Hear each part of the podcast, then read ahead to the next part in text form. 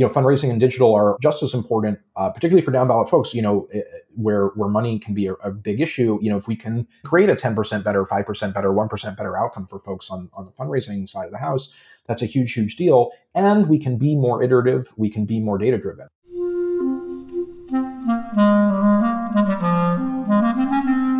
Hello, this is The Great Battlefield Podcast.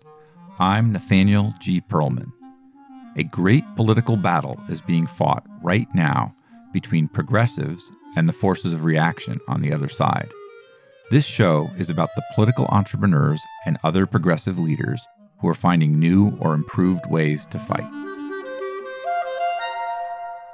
Today's guest is Eric Mayefsky, a technologist and P H D economist with a lot of experience in Silicon Valley at places like Facebook and Quora, who joined the progressive political arena, first on Pete Buttigieg's campaign, then building free apps for Democratic campaigns under the name Left Apps, and now, with former guest on the show, Shreyas Seshasai, building tools for campaigns as a very new company called Switchboard. I asked Eric about his career, his pivot into politics, and what he is up to with Switchboard. You should listen. So, after a quick word from our sponsor, my interview with Eric at Switchboard.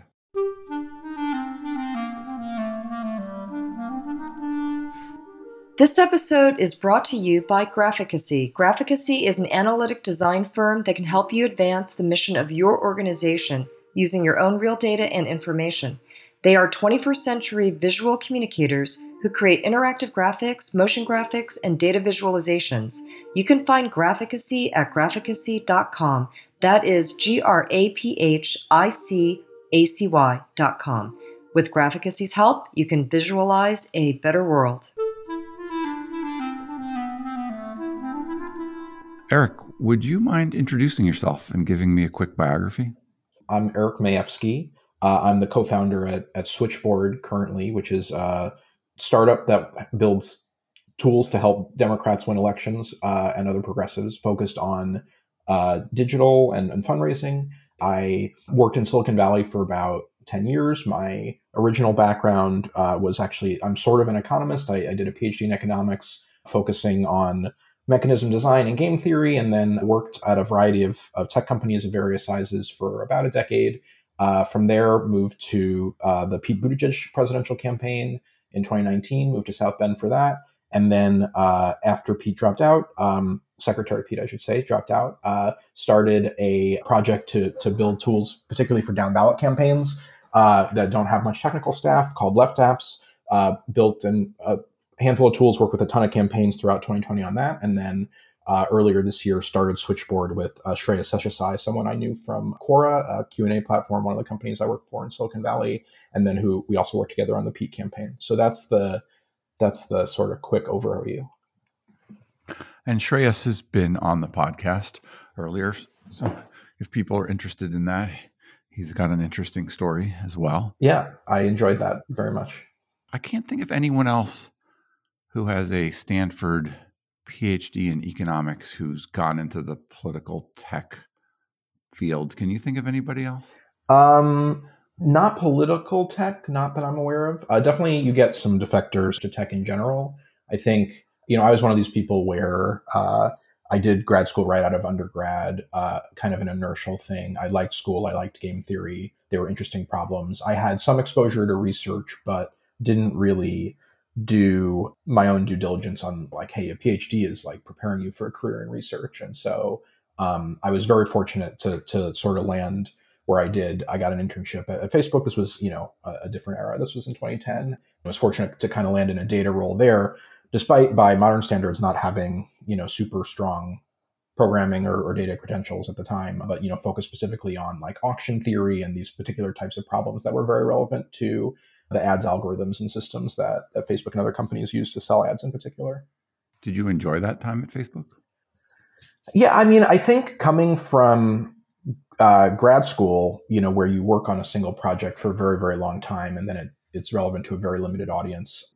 Academia provides a lot of value to the world, but, you know, any given paper you write, um, particularly for someone such as myself, where I wasn't a particularly inspired writer or researcher, um, the effect of that seemed very, very small. And then moving to to Facebook, you could make small changes that then seem to have impact on billions of people. And I think that was, uh, I think I learned from that that I wanted to do stuff that mattered to people um, versus just like, you know, having a career that, you know, I I I do something that's meaningful to myself or or that that that compensates me well or whatever, but but doing something, you know, but but I, I actually cared that it, that it mattered to people. Um, and I think tech, I still think tech, there are a lot of issues with with Silicon Valley, with with tech in general, with any specific company. Uh, I think the the promise of tech to uh, be able to hopefully have a positive impact on a lot of folks with the work of relatively few people, I think is like, it's hard to replicate. And so that, that I think was, was pretty, was pretty fun. And I think has guided a lot of the other decisions I've made.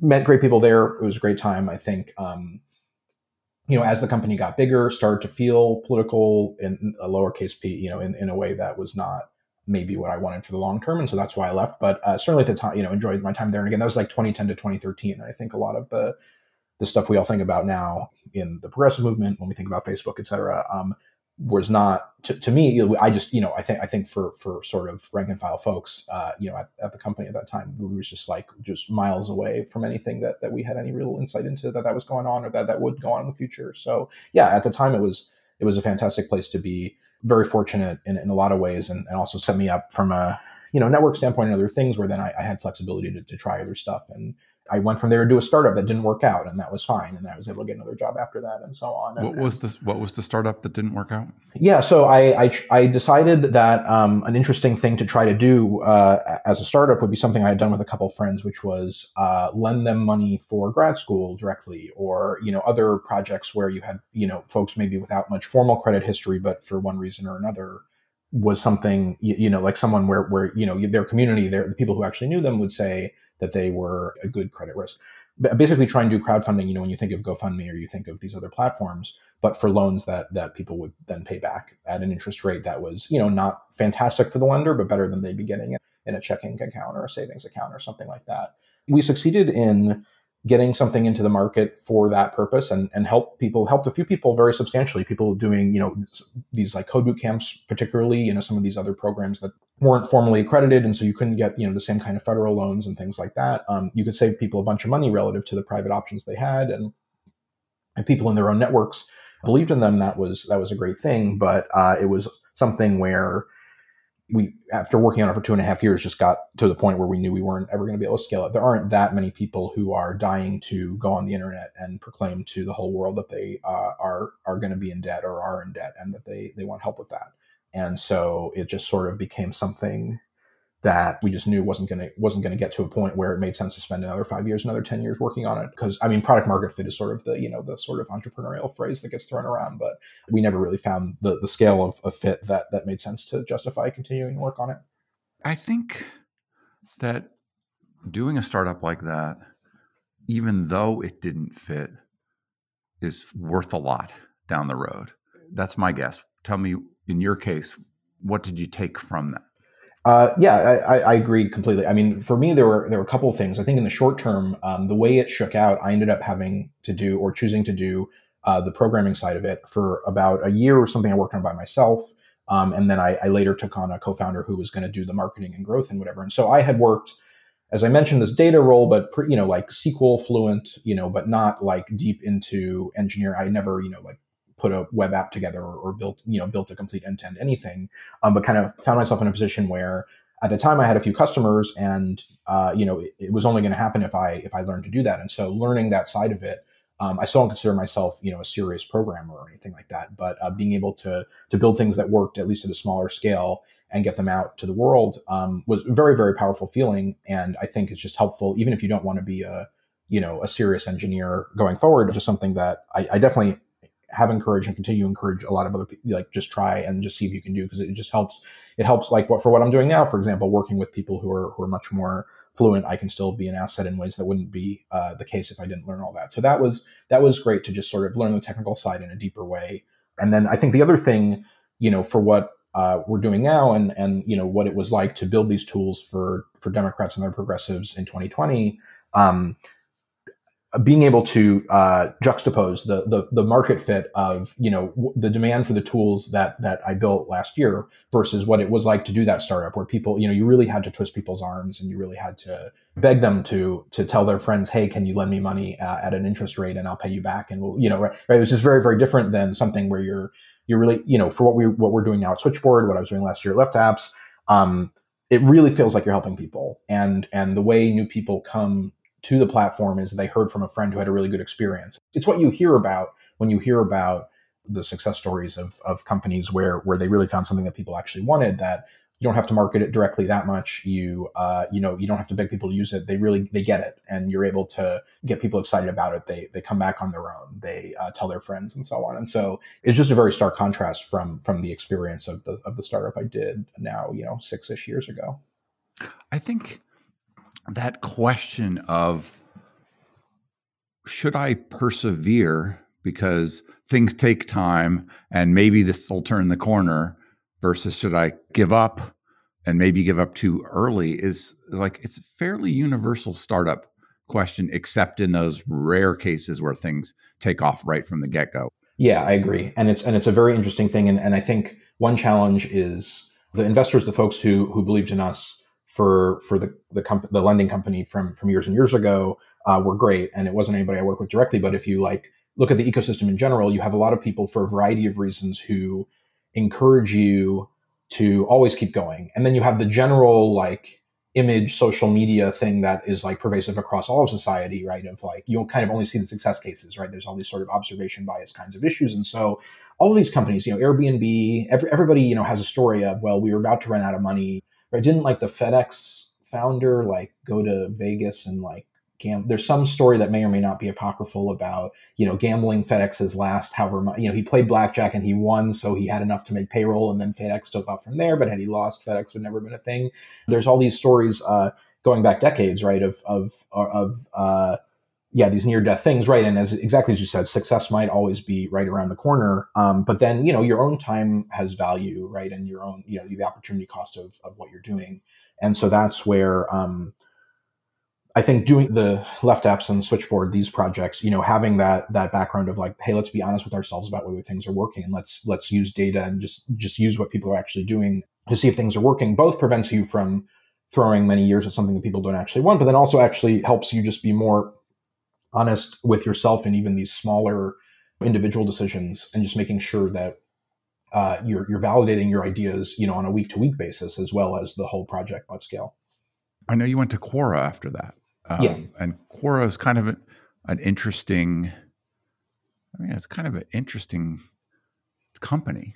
Mm-hmm. You went in to do, help them with ad stuff like you had done at Facebook? Yeah. So originally I, I, I started working on the ads program that they had ju- basically were just launching, um, you know, as, as the way to monetize there. And, and uh, I was a big fan of the product, knew a lot of people there. Um, I think Quora had, uh, and, and continues to have a very like, data-driven, low-ego culture. Despite having been around a number of years, it was still only a couple hundred people, uh, not even when I joined. It was a product I liked using. Uh, I think writing longer-form stuff online uh, at the time, especially, you know, felt like fun, and and you got a lot of positive feedback for sharing your expertise and, and so on. And so that was a great. It was something that it felt like I wanted to work on, and then it, and it was the right opportunity, and it was the right time in their development to to use what I knew about about ads. You know, to kind of have this like specialized way to contribute and help. And then that was great, but that, you know, it, it kind of took an interesting turn where shortly into my tenure there, um, I had managed data teams at Facebook, and then the needs of the company at Quora were such that that it made sense for me to to move into leading the data science team there. And, and that was a fantastic experience. I was very fortunate at Facebook to work for someone who had a management philosophy around letting the people under him do their best work and not worrying how it looked if he didn't seem as in the details as they did, or he didn't seem as technical or whatever. And really just like, you just try and hire the best people and then create an environment that makes them successful and happy. And I think applying that to, to the core team, everybody, everybody on the data team at Quora was more technical than I was, um, you know, a lot closer to modern tools and methods, uh, better statistics in, in probably every case, and, and so on. So, Um, I think it was an interesting sort of adjustment for all of us, because in a culture that very, very highly uh, values technical skill and all these other things, you get used to like, hey, this person who's your boss doesn't doesn't know the details as well as you. But we, I think we very quickly learned that that was okay, and that's actually like how it's kind of supposed to work, uh, you know. And and that person is, you know, has the wisdom of doing doing the thing longer, or doing the thing at other companies or in other contexts, and they have a, a broader view. But but ultimately, the job of the the manager and leader is to is to provide air cover, is something I, I feel per, very strongly about. And Uh, you know, try and apply that to what we're doing here now as well uh, with Switchboard. But anyway, so that was a fantastic experience. Not something I had originally uh, planned for, obviously, but uh, worked out really well. During the same time you were there is the same time that we had a campaign won by Trump over Hillary and really changed the direction of the country quite a bit from what would have been. To what extent were you political and watching that, and uh, where were you at that point?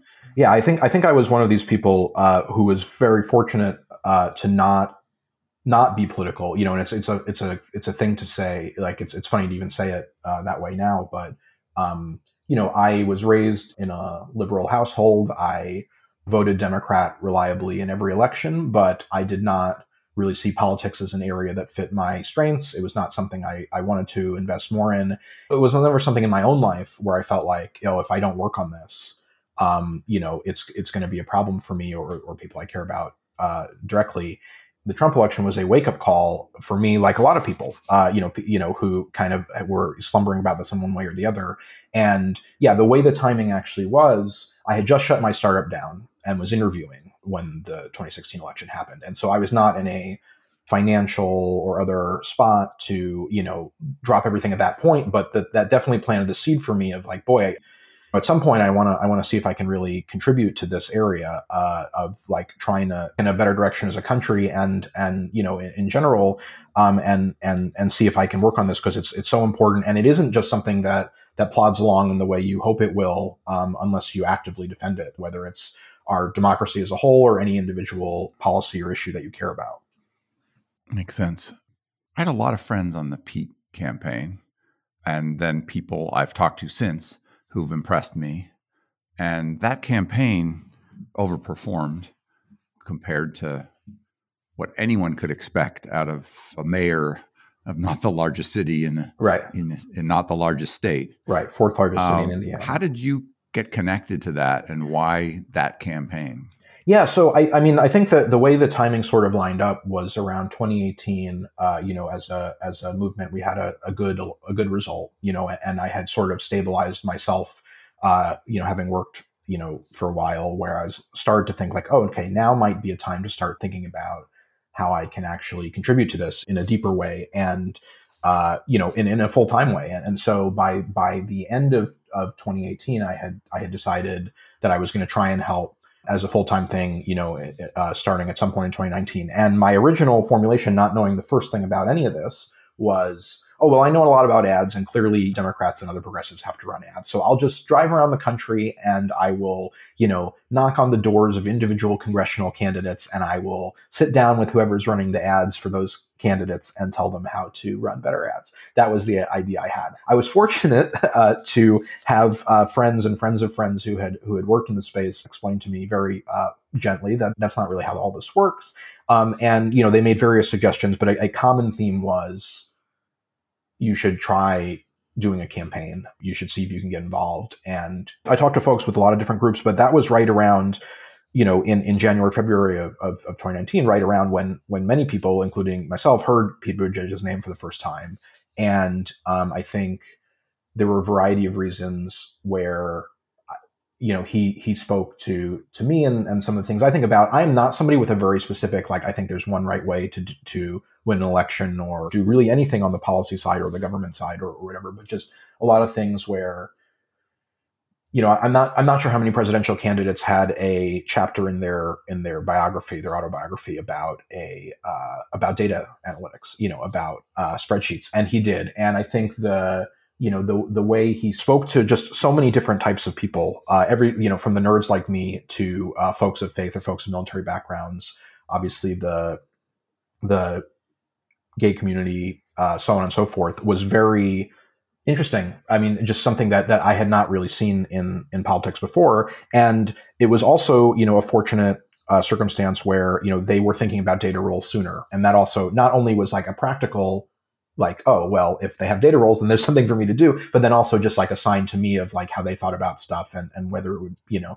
it'd be a good fit for, you know, just culturally and, and so on. And so, um, yeah, it, it was sort of a process of deciding to work in the space, doing some exploration, but then very quickly, you know, in that January, February time period, getting a very strong attachment specifically to, you know, hey, I really want to work for Pete Buttigieg. I really want to try and elect him uh, to be our next president. And I actually left the Bay Area to drive to South Bend, having had folks try and make introductions on my behalf, but with no job offer, with no clear conversation in place with anybody there. And I just said, you know what, I haven't done one of these road trips. I haven't done something like this. I'm going to get in my car. I'm going to slowly, slowly, you know, drive from uh, Northern California to uh, South Bend, Indiana, and make lots of stops and see all these states and, and parts of the country I've never seen.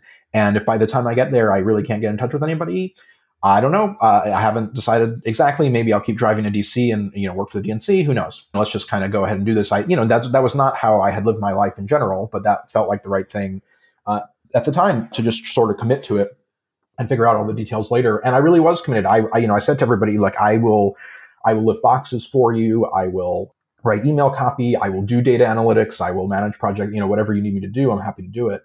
Somehow to myself at that time, that also meant, hey, let's just get in the car and let's do this thing. I lived in Northern California since college. You know, I had never lived really anywhere else as an adult. So um, that was, that was kind of a fun just moment in time and, and a fun trip across the country. And I was fortunate that by the time I got there, I was able to connect to the team there and ultimately get a role working on digital analytics, fundraising focused analytics, pretty close to my actual background, you know, of, of optimizing our fundraising efforts through ads or, or other means, you know, A B testing, uh, looking at data, trying to help everyone understand what's going on.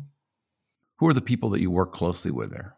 So Emily Chang was our chief innovation officer there, and and uh, she was one of the first people I met with. She had been she had been hired shortly before. She was the first person I connected with, and she'd just been hired, and and that was great. And then I worked with uh, folks on the digital team, um, who, you know, all fantastic folks. Uh, Bridget Halligan led the whole team. Maxwell Nunes was in charge of uh, ads. Uh, Lisa Zhang is somebody I work with closely on the email side. Tons of other folks. It was great. It was fantastic. I think it was a great high empathy introduction to politics and campaigns and the chaos of everything, but also with folks who really wanted to try things new. To your point, this was not someone where we just had a playbook and we're just going to run the playbook. You know, this was somebody where we knew we had to try new things. We knew uh, the whole team was up for new things, and people wanted to use data. They wanted to have new ideas. And I think we just had a very good balance. I think there's a lot of cases where folks coming into politics mid their career for the first time are trying to tell people how to do their jobs. And I very much did not want to be one of those people, or people are worried that they will be like that and, and react in a way where they don't want input. And and we we avoided all that. There was a lot of trust and a lot of understanding of just like, hey, we were, you know, you did this thing and we want to do this thing, but now something happened and now we've got to do this other thing. And just, you know, understanding of the chaos and just trying to, to come in. I think that commitment of just like, hey, I just like, at least till the end of twenty twenty, I'm just going to try and help as much as I possibly can. And that's the only goal. Uh, and there are no other goals, uh, I think really helped. And then just understand them and, and learn what these campaigns are like. We did a lot of interesting stuff, and it was fun. It was fun to see projects um, really help the team. You know, we built all these tools uh, internally of various forms. You know, the, my mediocre coding from, you know, my earlier startup help with just, you know, let me throw something together overnight. That'll be good enough, uh, you know, even if it's not fantastic work uh, for you know, anything from, um, you know, let's, let's get the right email to the right people in the right zip codes. You know, let's hack something together to, to make sure we can sort of sort things in the right way, to uh, like a link shortener so that our, you know, our tweets and our texts and everything can look better, to analytics to figure out what's actually going on with our program, and, and so on and so forth. And um, yeah, it was fantastic. I think we felt good about, about the result, and just helped me understand if I was going to continue to have impact in this space, you know, what it needed to look like. Uh, just as far as the relationships and, and what it is like for all the people doing the job every day. And th- but then I think a big part of it also was understanding that despite being this sort of unknown originally candidate in campaign, we still had a lot more resources than nearly anybody running for Senate, anybody running for Congress, you know, let alone state legislature, city council, mayor, et cetera, we're going to have. And I think that was a big driver when Pete's campaign ended, to think about, okay, if my commitment is still at least through the end of twenty twenty, let me just do everything I can to help. what if I just tried to tried thought of the tools of the stuff that we had built that made the most sense for down ballot campaigns and just build them and give them away for free and just figure out the rest later. That is what Left Apps was just sort of born out of, like, hey, we can do these things that are helpful. I, I have some inkling to believe that they are helpful because we just built a bunch of this stuff and it was helpful. Um, we, I, I hypothesize it's going to be even more helpful for all these down ballot campaigns. A lot of folks I know from the campaign are about to go work on these down ballot campaigns. Maybe we can make something work here, even though I think historically when folks talk about, about the space, like a lot of the time, it's like, well, you've got, you know, you, you have a bigger project and then you have a relationship where somebody at a high level on a campaign has to make some big decision. And so maybe it's not possible to get people to adopt a link shortener or better reporting or just some tool that um, helps them in some specific way, but isn't really like super credentialed or isn't really, you know, some big, big contract or big thing. Who know, who knows if that'll actually work with how busy everyone is, with how things, things are run, how will that actually work? And then, and then the fortunate thing was that we found that we can do it. You know, I, I can just like build stuff, stuff that's not perfect, but stuff that's like clearly helpful. Um, in the context of Left Apps, it was totally free and just, you know, give it away and just help people that way, and and um and and then just take that wherever it goes. I think you got really lucky. A campaign that's like a more of an insurgency is often a more fun place to be than the front runner who just takes the arrows and can only drop in a certain sense. It's also the most incredibly permeable space, campaign politics. You don't necessarily need a lot of credentials. You had a, you had a certain bunch of them, but a lot of times you can you can rise on your merits very quickly. There's so much to do. People need talent. And you had a candidate who, you know, he's such a good talker. He's he's so incredibly good at the retail part of campaigning that that's that he nearly got the nomination, right? But there were several candidates that nearly got it, it felt like, and and he certainly was in that mix. That must have been just, from a political standpoint, very exciting. Absolutely. Uh, it was very inspiring. And I, and I had never, I'm, I'm historically not somebody who has a ton of like famous role models or other, you know, like I, I don't normally get swept up in that kind of uh, thing, but in my opinion, it's impossible not to, uh, when you are talking about Secretary Pete. I think he's one of the best communicators of, of, of my generation. And I think he's a real asset. Yeah, you mentioned not, you know, getting close to to the nomination, but also uh, I think for his ability to communicate all the good work that's happening now, um, you know, is something that that is a real value to to the party, to the country, and yeah. So it was it was fortunate. Yes, I was extremely lucky in in in all respects, not the least of which being to kind of jump into politics and work for somebody that inspiring, you know, versus like, well, okay, I, I work in politics for a living. And so I've got to pick somebody and, you know, I'm going to pick the best I can, but I'm not that inspired by that. Like, no, Pete was super inspiring um, to pretty much everybody uh, who worked for him and, and a lot of people around the country and around the world. So yeah, it was very fortunate. I mean, people are still talking about he, he might be the person to run next time, even though we have a sitting vice president. He raised his his uh, level a lot in that right. campaign. One way or the other, you know, I, I certainly hope will, you know, he has a role to play for a long time. I have no, you know, particular uh, opinion about any, any specific anything, but. Left Apps. So you've mentioned it a few times. What was the most successful app that you created that you think was really useful and a lot of people took advantage of?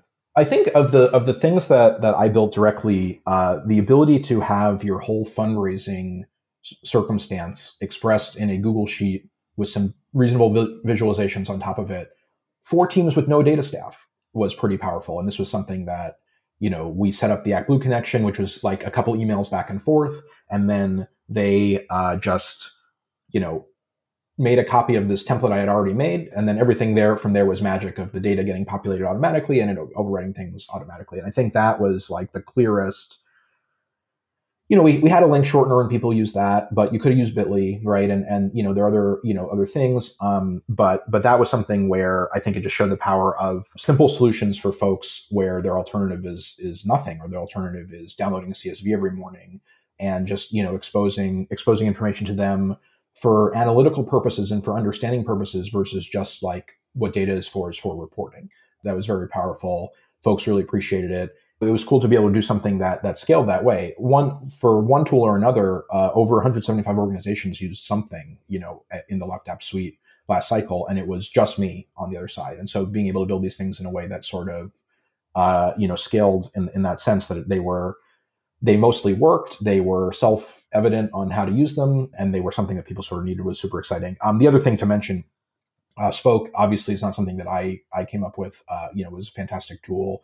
is a fantastic tool uh, to reach people and do the peer-to-peer style texting, and standing that up for folks was kind of an interesting like mini innovation of just like, I will put it on a server and connect it to a database, and then I will help you, person running for city council, do the necessary things you need to do to give Twilio your credit card, Twilio being the company that actually sends the texts, uh, your credit card, and um, and then you, bam, you've got Spoke, and there's no contract with me, there's no minimum, there's no whatever. And you know, we had folks send millions and millions of messages on that. We had folks send you know one hundred messages a month on that.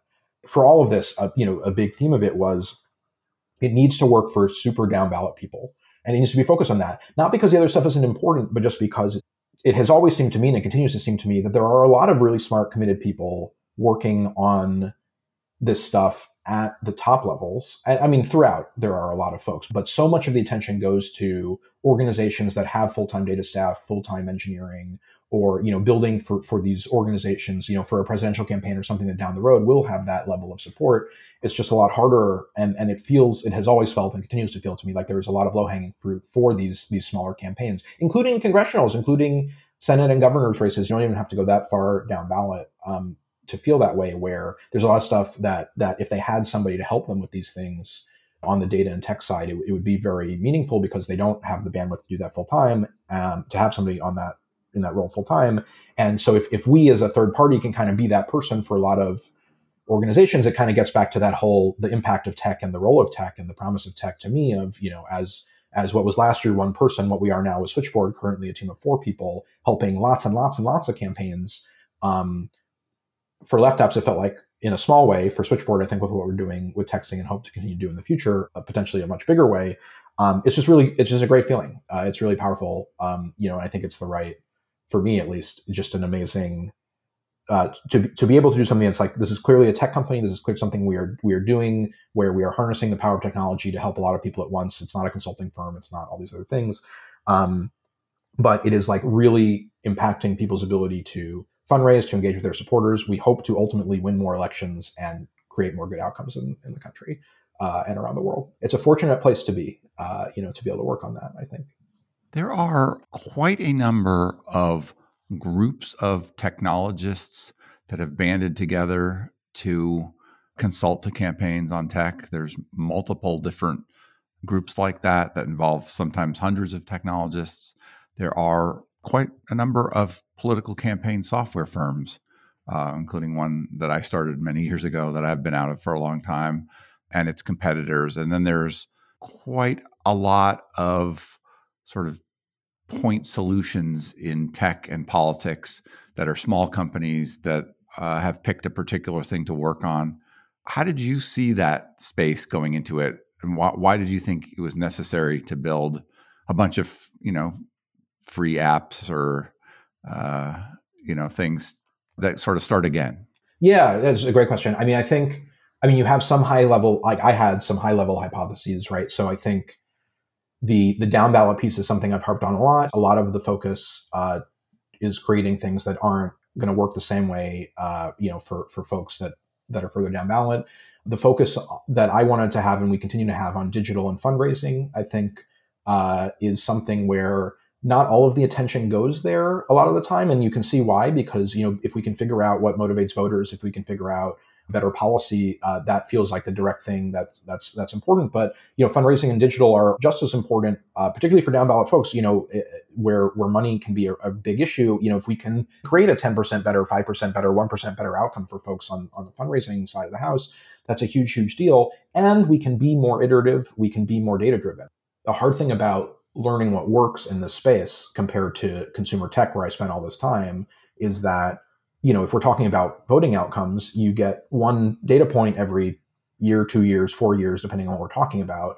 And that's it. And then you have to, you know, figure out what things you were doing were working and was, wasn't working, all on that basis. And so with fundraising, or with, you know, getting people to come to events or doing other things like that, we can tell much more quickly, is this, is this working or not? We can, we can make things better or not. And then as far as, you know, making a new organization, it very much was this, let's just see if it makes sense. And, you know, with, you know, in March of twenty twenty, particularly as the pandemic sort of set in, you know, it was very easy for me to say, hey, look, I feel very good that this is the thing I can be doing right now that helps the most. And if, after a few months of trying it, what I find is that people already found other solutions that are better, and so people don't actually need what I'm giving them, then I won't keep working on it. But we found that people did need it, you know, and, and wanted it. And that's, and that's, I think, what inspired Switchboard and what continues to inspire us. We, we're just trying to be super iterative. We're trying to go where people want, um, and evaluate whether we're succeeding in that every day, rather than, you know, have some overarching theory. So then maybe the question is like, why did, you know, why in this very busy space was I able to build tools that were really helpful for one hundred seventy-five organizations, from city council all the way up to the presidential efforts nationwide? Um, and I think it's just that despite the sp- space being busy, there's a lot of needs and things move around very fast. And, and what was important, particularly online, from cycle to cycle can change very rapidly. And so you've got a lot of great organizations. I mean, part of the fun thing about all this has been seeing all the great other organizations doing great work and, and trying new things. And I actually feel pretty strongly that there, there's room for a lot of folks solving texting, solving relational organizing, uh, you know, voter outreach of various kinds, all these other things. Different things will appeal to different people, and we're better as a space. Uh, any any industry is going to be better when you have all these organizations uh, kind of testing stuff and, and trying different approaches. We can go into more about the approaches I think are different about what we're doing and so on. But at the end of the day, it's just, you know, it is actually better to have more hats in the ring. And again, if we take this iterative approach, if we kind of only do it tomorrow, if what we're doing today seems to be something people want, then I think uh, it's it's easy to justify continuing to work on it. So what is Switchboard? So Sw- Switchboard is the evolution of Left Apps, where we're trying to tackle some bigger problems. So now this is me and Shreyas Seshasai, who Uh, yeah, was a, a past guest, worked together on the Pete campaign, worked together at Quora. After Pete dropped out, Shreyas uh, did some COVID-related volunteer work with with a great organization, and then uh, did uh, then moved over to the Biden campaign and led analytics engineering over there.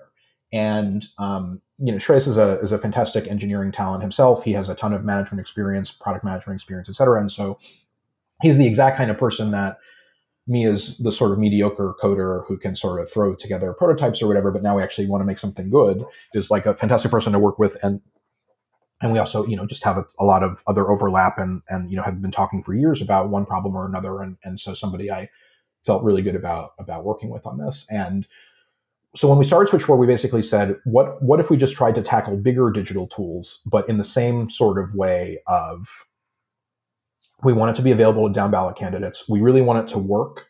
We don't want anybody to be priced out, and we don't want to do it in a way where we end up becoming a consulting firm because these things are hard to use. We want to be able to work with mayoral and state legislature and city council candidates all over the country, but we don't want to be a team of five hundred people. And so, you know, how do we build something in a way where it really is, you know, a good tech product? And then how do we sell it to people uh, in a way that that continues to make sense for them? And uh, what are the right tools to build, and how do things fit together, uh, and, and so on. And so when we when we first conceptualized Switchboard, we did not have a particular, oh, we're going to start with product X or product Y. It was like, we want to focus on tools and figure out the right tools. And we had a, a bunch of ideas um, for what might people might want, but we spent a lot of time talking to the users I had from Left Apps or other folks on what would actually what, what they actually want, and, and just try and be as driven by that versus anything else. And then the the tool that we built first that we've been focused on as a texting platform. And we, again, I think got very lucky with, with the timing, but there's a, there was a major innovation in what you can do with texting this year based on a Supreme Court case. The ruling came out in April of this year. And historically, uh, if, if you did any texting in the movement over the last however many years, you probably used a tool that was called a peer-to-peer style tool, where if you wanted to text ten thousand people, a button had to be clicked ten thousand times. And, it's, you know, that was usually a, a group of volunteers or staff or something, you know, clicking, clicking send on these individual messages, and different software has different ways to, to make that work. But ultimately that's sort of the hustle and get through and. Yep. Hustle, get through, Spoke, um, you know, all of these. And um, that the, there are, there are plenty of reasons why you would want to have a bunch of volunteers behind a texting program. But one particular legal thing that, that made this clicking a button ten thousand times to send ten thousand messages necessary was the prevailing view that under the T C P A, a particular federal law that governs a lot of this stuff, the, the, the prevailing view was if you had an automated system sending those texts, you became an, an auto-dialer, and then uh, there, you know, auto-dialer is kind of similar to like what you think of as a robocaller. And, and you know, this law was passed in the nineties where you had telemarketing firms dialing every number in the phone book in order, or dialing numbers at random, and they were jamming up hospital phone systems and all these things. And so Congress passed a law and said, hey, you can't really can't really do this uh, unless, you know, a variety of circumstances are met. And one big workaround for that is, well, if the if the texts are coming from a person in some sense of the word, you know, then this law doesn't apply. And so that's where all these systems were, we, we're going to have somebody click for every individual text, and thus, you know, we are not subject to this law, and that solves that problem. But the Supreme Court ruled earlier this year that actually, as long as you are not texting numbers at random, and as long as you're not texting every number in the phone book in order, this law also doesn't apply. Like if you are cutting a list, if it's a list of your donors or a list of, uh, you know, people who came to your events or a, a particular target list for a, a poll or, or voter uh, kind of interaction, that's fine. And so as long as the tool you're using does not have the ability to just dial numbers at random or dial every number in the phone book, you can do it without having to click every single time. And so we were fortunate that just as we were starting to spin up actual coding on, on the underlying data infrastructure for all this, the, the, the Supreme Court ruling came down, and you could find uh, blog posts, et cetera, from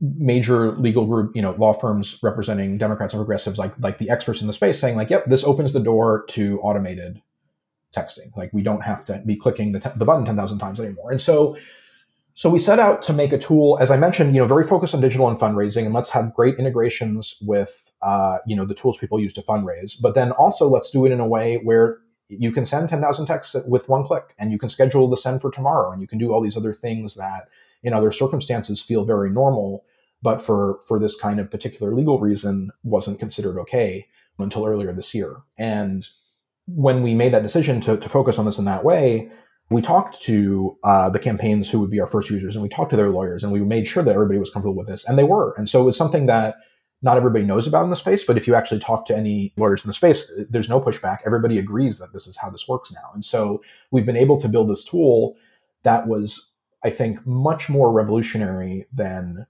you would normally think would be possible if you're just setting out to like, hey, I want to build digital tools. There's a lot of things you can make better, but but we were able to make this like pretty big step change in how all this works.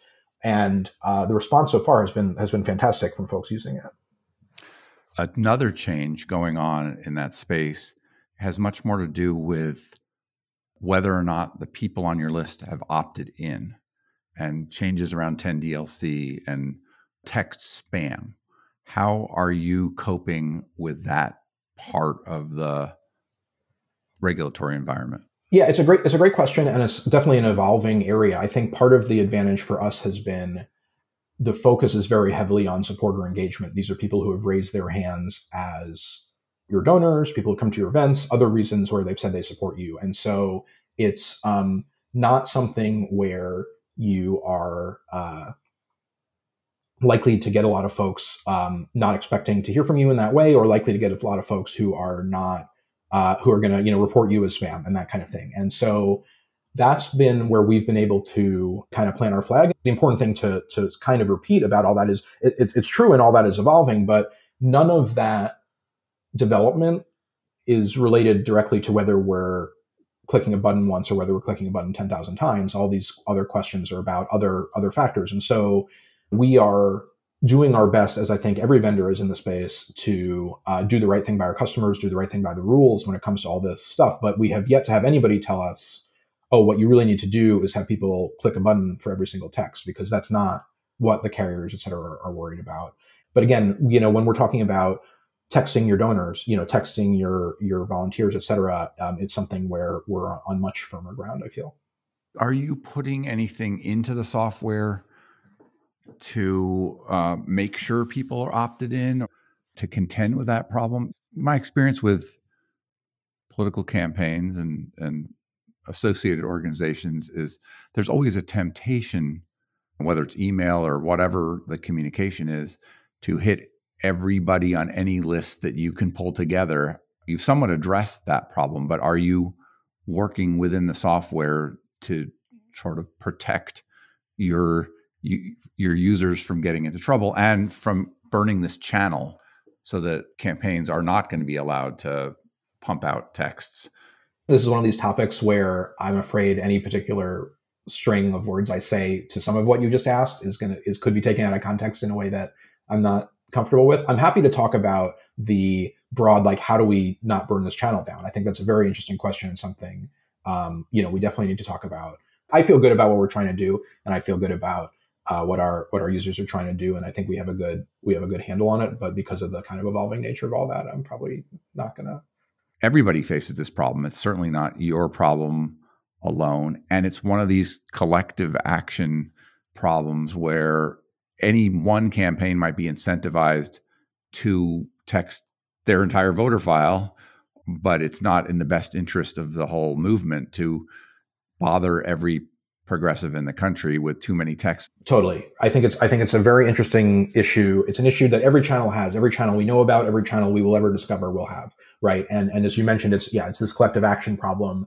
As vendors, you know, I think we start from a place of understanding that there's actually a lot more incentive alignment than it can sometimes feel. It's particularly easier on the digital side and on the fundraising side, where if somebody really doesn't want to get text from you, you really don't want to text them. And and these texts cost, you know, we're a pretty cheap option, but it still costs a lot, you know, relative to email or some of these other uh, other kind of interventions where, um, it, you know, it, it's it's not actually that everybody wants to text everybody. Um, if if the people you're texting are people who don't respond to these campaigns and don't want to be, um, you know, don't want to donate money this way, don't want to be bothered in this way. And there's all this back and forth about text stop to quit and things like that, and like what you know what you're supposed to put at the end of your text to be compliant and to make sure that people know, here's how we stop uh, getting texts from such and such an organization. And I have found in general that that the folks we work with want to know the right way to do that. It's not like at this day and age, you as a campaign staffer think that people like don't know, or we can trick them or whatever, or that's what anybody wants. Um, we just want to figure out the right way to do it. And of course, there's a the longer the message gets, there's a cost involved there, or there can be. And so, you know, that can be a consideration. But but people are actually are on the same page of like, hey, we don't want to reach people who don't want to be reached, and we don't want to get in trouble. I think the hope is to continue to make it make it clearer for our folks, and and you know have have the phone companies and, and everybody else, uh, regulators, whoever it is, make it clearer what the rules actually are. No digital director wakes up in the morning wanting to drive a bunch of people crazy. Um, but then at the same time, we know these texts work. This is a very high R O I channel. And so, you know, how do you sort of reconcile those things? I do think over the long run, there's a bunch of interesting stuff to, as as you say, about about the broader, you know, tragedy of the commons pieces of it. Um, I, I, you know, I think that's true on the fundraising side. I think it's true on the, on the, you know, get out the vote kind of side. Like, how do we make it that people get one or two get out of the vote texts a day or a week and not eight, right? And and I think that is an interesting question. I think the party orgs have a role to play there. Vendors have a role to play there. Uh, possibly, you know, regulatory, uh, you know, there may be roles to play there as well. We're excited about playing a role in that. You have this advantage, in a certain sense, of building at a time after that Supreme Court decision, as you mentioned. Have you seen the other push every button type vendors retooling to take advantage of this? It seems like a natural thing for them to do, but it's quite different when you have a code base and a user base and a lot of installed processes to redo something. Yeah, I think we see some change a little bit around the edges. There are a lot of reasons where where people still do want to, like, you want to have that vo- base of volunteers who's going to be around to respond. You know, if you were using one of these tools to persuade a community, it's not just send one message and, and somebody clicks a link and that's it. It's this whole back and forth, right? And so, um, you know, whether, yes, it would still be more efficient for these groups to be able to send the text in one click rather than in, in thousands of clicks. But at the end of the day, it's still something where the organizations that are involved may not feel there's that big a difference. But the innovator's dilemma broadly is that, like, newer organizations have this advantage of not having the the existing book of business the incumbent does, not having the you know the code base or other you know sort of uh, sources of friction, et cetera. In this case, uh, I'm sort of invoking that to mean if you had something set up a, a particular way uh, for years and years, and you have one customer on your platform who, despite all legal evidence to the contrary, is worried about this or you know isn't comfortable for whatever reason, for you to restructure what you're doing to be automated in this new way that's going to be an issue for those people. Whereas for us, since it's right out of the box this way, you know, we have those conversations up front. The conversations typically go very, very well. Um, but if somebody is uncomfortable, they just never start using our tool in the first place. And so, yeah, I think that is something that makes it a lot easier. I think we'll see other changes in this, um, in this direction for sure. I mean, I, it's, um, I've been a little surprised at how slowly the information has diffused on this. I have yet to hear any, any legal counsel with any experience in any of this say, oh, you're wrong. Like everybody agrees. Like there are public blog posts from uh, Perkins Coie, folks who at the time were, you know, doing all the representation of, of most of the big groups here. And, and, and everybody, you know, in that circle agrees that this is how this works. Switchboard, I'm assuming you might have made a move from giving away free apps to maybe selling them, maybe being a for-profit company. Am I right about that? We thought a lot about the right way to structure it. I think um, we thought about making it a nonprofit. So our goals and our mission are to help Democrats win elections. And I think there's enough data in this space to suggest if we're hoping to make this into a billion dollar company, we probably are a little bit delusional, maybe more so even than, you know, all the Silicon Valley people trying to make their billion dollar companies are delusional. This isn't like a, a crypto thing or some, you know, you know, you know, new age fancy thing like that where, where there's there's a, a great shot at that, where we're going to build a sustainable business. So it's it's build a sustainable non- business build, or build a sustainable nonprofit. Um, and then so there were some structural reasons where to make sure that it was super easy to only work with Democrats and progressives, to make sure that we did not have to do a bunch of licensing and legal fees up front to get the five oh one c three designation or c four designation or whatever the right thing was going to be. And for some other reasons along those lines, uh, it made sense to uh, set up, we're a public benefit corporation. And public benefit corporations are corporations, but uh, the public benefit part means that it's right in our charter that our goal is to help Democrats and other progressives win more elections. And um, anybody who invests in us or takes a role with us of any kind or gets stock of, in the company for any reason un- should understand that that's what's going on, and they can't hold us accountable. You know, a, a traditional company, if if the people in charge don't do the thing to make the most money, there's some threat from your shareholders that they can sue you or whatever. For this, if we make decisions that are consistent with our mission of getting the most Democrats and other progressives elected that we possibly can, uh, even if that results in us not making as much money as we could, it is not generally as easy to sue us over that. And so, you know, we we that was sort of the right balance of that's an easy thing to set up and that just gets us started. You see companies that are for-profit companies do great work, and you see nonprofits charge a lot for what they're doing. You know, like for us to make the decisions and, and hold to the morals and standards we want to hold to is ultimately going to be up to us regardless of the structure. And so after a lot of back and forth, we decided this is the simplest structure. This is the structure that allows us to incorporate in April, Right, start writing code right away, get into a beta by June or July, and get something launched publicly in August, which is what we did. That's what we went with. Is there any barrier to a regular C or S Corp buying a B Corp? Um, I don't think so. Uh, not generally. There's all these different structures and all these different things you can you can kind of run into there. Uh, and so I think people, if people really want to transfer assets or I P or, or whatever, usually they find a way to make that work. But yeah, in general, the public benefit corporation isn't some, you know, other than this sort of this charter piece, otherwise it's like a regular corporation. So, so yes, I, I think we are, we feel pretty strongly that we, we want to construct ourselves in a way where, where that's not the goal, you know, to, to, to move into being a part of such a, a, a bigger organization. But um, yeah, I guess legally that is something that is possible. So what's next? What's the aspirations? It sounds to me like, you know, this is the first in a suite of tools. Where are you going in general? It's a great question. That's definitely how we think about it. I think, uh, you know, but as we sort of talked about, the timing on the texting and, and what we did here and, and, and all the room we still have to grow and build a fantastic tool uh, was really good. And so we want to, you know, and, and you see all these organizations that focus on too many things or, you know, uh, you know, leave a lot on the table with the tool they're actually building.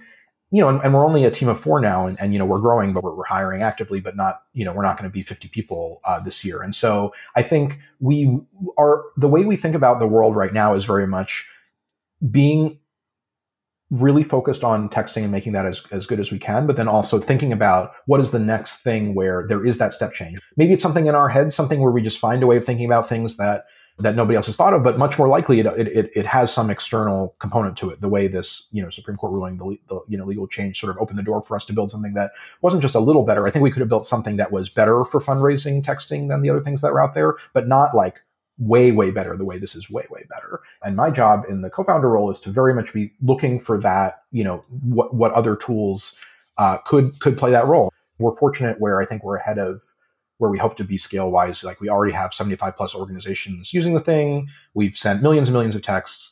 We just weren't sure if we would be there that soon, and, and we are, and, and that's great. But it also has provided a lot of work and a lot of challenges around just handling all the additional volume uh, and handling all the smart ideas that our customers give us for what would make the tool better uh, with a team of four people. So how have you um, gotten going financially? Did you raise money? Did you put in money? Do you just work off what clients pay you? How's that going? Yeah, so we we did a... Uh, basically some friends and family financing, um, both at the outset and then um, more recently, a few months ago, uh, all individuals, uh, no venture capital, you know, firms or, or other organizations of that ilk, folks in general who understand what we're trying to do. And again, that this is not likely to be the next billion dollar thing, but also that our, like our primary goal is to help, help the people who can move the country in the right direction win elections.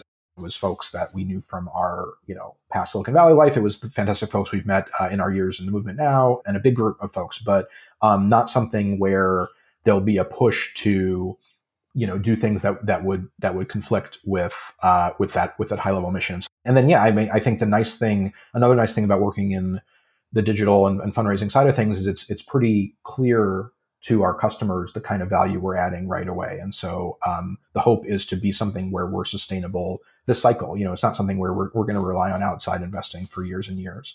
So that's the hope. And, you know, I, again, we're off to a great start there, um, you know, uh, on the finance side too. I've seen people make very good companies with a tool like this. Obviously, things like Hustle did well. I've seen also an inexorable push to be the platform, to be a whole suite of tools that an organization might use, say, particularly at the lower end where maybe the demands aren't quite as broad and, and it's more achievable. There's something that seems very persuasive to me that it would be nice to provide a city council campaign with all the tools that they need, from, you know, customer relationship management or contact management, more simply, uh, to communications tools, to website tools, to you, you might run the gamut of other things, dealing with a voter file or canvassing or everything else. If you were building a suite of tools, you would want to keep in mind how they connect to each other. How, right? Is that part of how you're architecting this, like both from a business point and from a technical standpoint? Yes, definitely, definitely from a technical standpoint, I think the idea of being able to handle integrations between our own tools well is important. But I think it's equally important to us to be able to handle integrations with other tools uh, well as well. And I think we have a pretty strong view of trying to stay away from really reinventing the wheel. I come from a world, you know, like I worked at Facebook, Shreyas worked at Google. Uh, you know, we, you know, these are companies with these big platforms where you as a developer can come in and, and build something on top of it, you know, and, and, you know, sometimes if it competes too closely with what they're doing, maybe there's an issue. But in general, you know, it's it's not something where, um, you know, at least at least the way it's supposed to work, you know, for these big platforms, that the platform themselves doesn't have to build every component. The idea is to create an ecosystem where other people can build components too. That's a very exciting part of where we hope to get. That's very far from from where we are right now. To do campaign in a box, you know, for these smaller camp campaigns where we would do everything, everything would mean, well, are we going to do a fundraising tool? I mean, ActBlue's pretty good. You know, there's other ones that are pretty good. And does that feel like the right thing to do for a team of four people? And I think there are firms that say, well, yes, it is, because we really want to do everything. And so we're going to, you know, whip something up on Stripe and we're going to go and do it. And, and that's great. Um, I think for most of the folks we work with, they also want to be plugged into the broader democratic and progressive ecosystem. And so that's where it's like, hey, if if, if a problem is like pretty well solved by a tool that's out there right now, would we love to give to, to give people more options, you know, from the other people in the ecosystem? Yeah. And would we love to integrate with a bunch of different things? Yeah. But are we going to build our own thing from scratch for these things where we don't really have a, a thesis as to why we'd be better, other than just that, you know, it's all built by us? I think we would much rather integrate really well um, in those cases. And, and we're set up technically to do that. We're set up from a business standpoint to do that. So that's how we think about it. What have I not asked you that I should have? I think we covered a... a big chunk of it. I mean, I guess there's sort of a, a, a common thing that a lot of organizations are thinking about now is organizational culture, and then the specific issue of like remote work and, you know, kind of dealing with the pandemic and all that kind of stuff. And that can be sort of an interesting, an interesting thing that we didn't really touch on too much. You are not all in one office, I take it. Certainly the Left App stuff was me originally in South Bend. Then I was in uh, Massachusetts for a while uh, working on things. And then when we first started working on this, we were all in different places, but we actually settled pr- pretty early on on wanting to be in the same place. Um, and that was because uh, I think, you know, having had now the experience of doing, I think, a lot more remote work than any of us ever had earlier in our careers, we actually missed the sort of like direct collaboration and all these other things, you know, that you get from being near each other. And the hope is that we're a small enough team that, so we're based in Washington, D C, and the hope is that we are in a spot where, you know, we're not trying to hire fifty people. And so, so that we can find, you know, a handful of fantastic people. We're not saying it's an absolute must that they, that they be in, in D C, but that that's like where we're, where we're focused. At a minimum, we want to see them from time to time, um, you know, and, and, and certainly relocation would be ideal. And so that's how we came out on it. And it's sort of interesting. I'm, I'm an introvert myself, you know, I'm comfortable uh, by myself. If you had asked a lot of my friends if they had to bet on whether an organization I founded would be one of these, you know, remote first organizations, I think you would probably, they would have bet that it would be. We decided pretty intentionally to go the opposite direction. Um, and, you know, I think broadly culturally, it's also, you know, we're trying to be, we're trying to be an organization that's a little bit longer term than campaigns can be. You know, it's not like we know some magic thing that campaigns don't on that front, but it's just very hard for them to, to operate in that way. And so you go I'm, ahead. I'm, I'm sitting here wondering why you're not tackling the ad space. Maybe that's in your plans, but you have this expertise. There are some ad buying platforms that exist out there, but one, it's an area of the business where there's a lot of money that, you know, and when you're running a business, unfortunately, that's, so you have to be alert to that. And, you know, you may well have some competitive advantage from your experience. Why not go after that? I guess this framework of, can we today build something that's like clearly a lot better in ways that are like relatively easy to describe than what's out there? I have advised people, uh, you know, coming back to that original, you know, what I thought I would do before I had ever set a foot in politics, I set my foot in politics. I have definitely, you know, had good conversations with folks in the political space now, advising them on how to think about this stuff.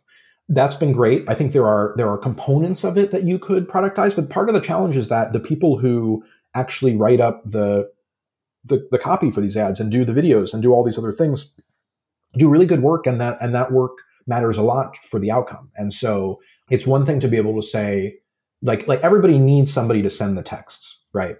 Whereas it's not, it's not as easy to say like, okay, well, what would the ad product be? Would it be us saying we're going to be the creative shop, or would it be us just consulting? If it's just consulting, could we imagine consulting for two hundred campaigns, five hundred campaigns, uh, you know, with a small staff, the way we think about these other things? Are there tools that could make life easier for the people who work on ads and who deal with all this? Absolutely. And and and I'm I you know at, at some point we may very well get to playing a role there. You're right that that you know I, I have a background that fits with that. This you know uh, Shreyas has worked on ads as well. Um, at the end of the day, these systems are sort of designed to not be super super gameable. You know, you're, it's kind of like you give them a budget, you put the ads up, and then it's kind of their job to, you know, figure out what's most engaging and, and, and so on. But people do stuff like uh, the tools are out there will match a voter file to your digital effort and help you buy digital stuff. And I'm not an expert in it, but I know that both standalone and consulting group-based tools exist in that space. Uh, you know, in at least one case available to anybody as a standalone platform, but generally I don't think the long tail of the market knows that that's a doable thing. And if that's where you're partially headed, yeah, then, you know, it's just, yeah, seems no, it's to me obvious. Yeah. It's, it's, it's, a, it's, a, it's definitely a reasonable avenue to consider. I think on the voter in, interaction, uh, intervention side of the house, you're right that there's a lot of these, like, you know, can we get the good data to like tell you the right people to, to target these ads to, and can we give you the right message for them? Those, I think, are very interesting data problems. The data and the and the right targets is the part of that that, that can be really challenging. My view on the fundraising side, there is some of that, but the, the other thing, the thing about, historically, the thing about fundraising, the thing about getting people to come to your events, the thing about getting people to sign up for your email list is that you can give data back to Facebook, Google, Twitter, whoever, that that has happened. And then the capabilities of their systems, the thousands of engineers they have, the, all the data they have from everybody to say like, okay, I can see what this organization is trying to do. I'm going to show their ads to other people who are trying to do something similar.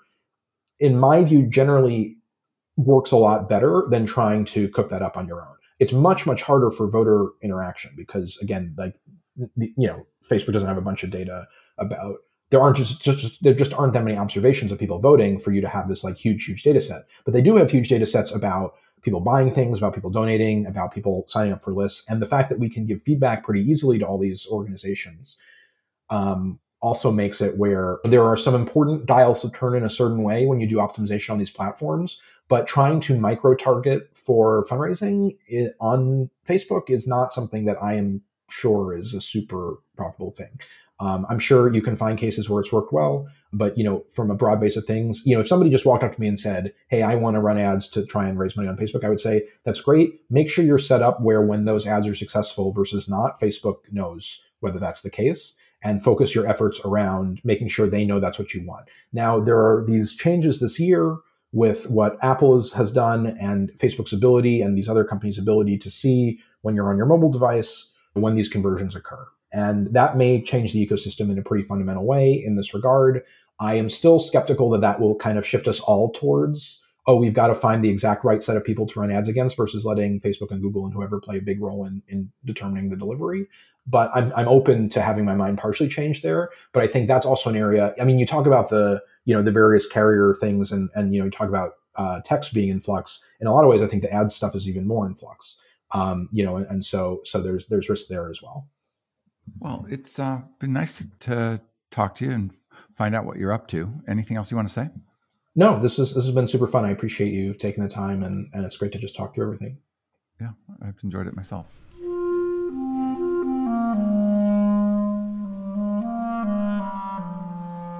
That was Eric Mayefsky.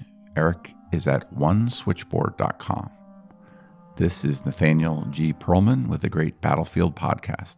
You can find us at great battlefield dot com or by searching for Great Battlefield in places where podcasts are found.